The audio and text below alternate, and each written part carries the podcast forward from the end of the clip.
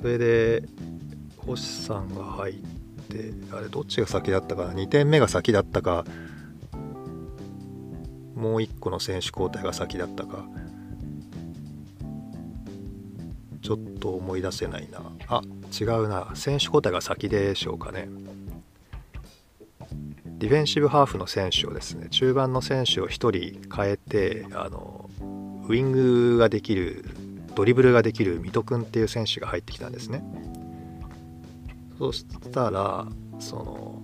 ディフェンシブハーフ、まあ、いわゆるアンカーって言われる選手が1人で中央に高木さんと星さんっていう2人選手が入並んでで両ウイングに本間紫音君と水戸君ドリブルの切れる選手ですね。その2枚が入ったことで相手の守備がですねディフェンスがこう横に広がる感じにならざるを得なかったんですね。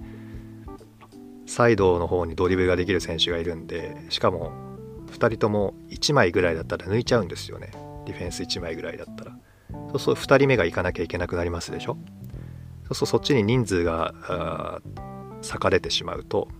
中が手薄になるので中が今度中盤の選手が下がって埋めなきゃいけなくなりますよね。でそうすると中盤でこうフリーになる選手が出てきたりして新潟はボールがよく動くようになったんですよ。でそんなこんなしてる時にですね本間紫音君が特にそういう作戦が当たったとか当たんないとか関係なくもう一人で相手のディフェンスを破壊してですね、えー、2点目を取るわけです。あれ？どっちが先だっただろう？得点が先だったか交代が先だったかちょっとあやふやですねすいませんそれでまあ2対2の同点になった後、まあさっきの理由でうまいことを押し込めていたものだから相手も混乱するんですよね。でまたドリブル仕掛けた関係でゴール前でこうごちゃごちゃってなったところから星さんがゴールを決めて3対2と。リードを許した後はですね今度ゴンサロ・ゴンザレスっていう唯一の外国籍選手ですけどもゴンサロ選手が入ったのがちょっとディフェンシブなところですね。最初2人だったのが1人に削って攻撃に厚みを持たせて、えー、逆転できたのでまたゴンサロ選手が入ってディフェンシブが2人になったっていう感じでした。そんなことをしながらですね、えー、大宮を押し込んで最後まで攻め切って3対2で勝利。そういう試合になりましてですね第12節も勝って、えー、10勝2分け未だ負けなしの3連勝ですね。勝ち点32か32です。いやすごいペースです。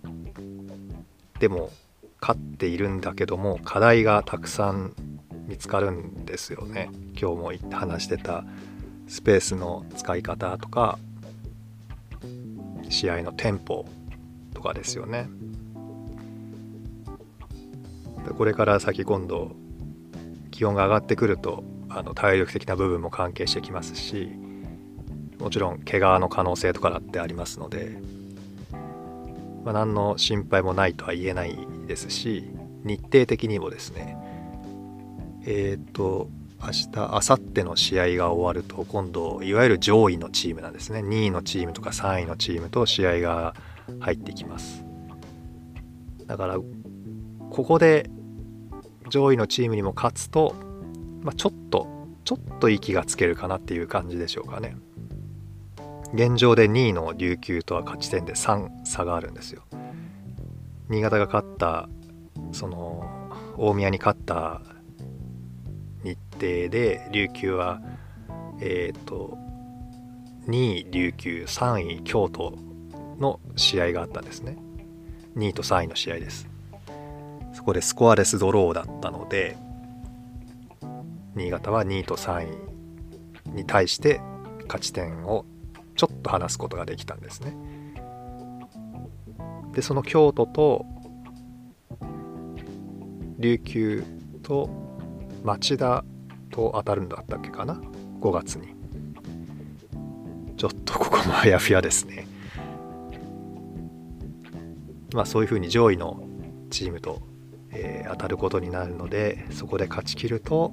まあ、ちょっと一息つけるかなという感じです。うん。うまく交代しながらできてるポジションもあるんですけど選手が変わらないままずっと出続けている場所もあるんですよね。で終盤で怪我とかなってくると嫌ですからねあのうまくコンディショニングしながら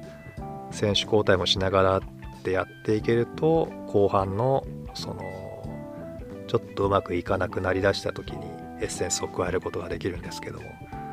監督がどう考えてるかですよね若い選手もいますのでうまくこう伸びて試合に絡んでくれるようになると面白いなと思って見ていますまあそんな形でアルビレックスは好調でございますのでもしも機会がありましたら是非アルビレックス新潟の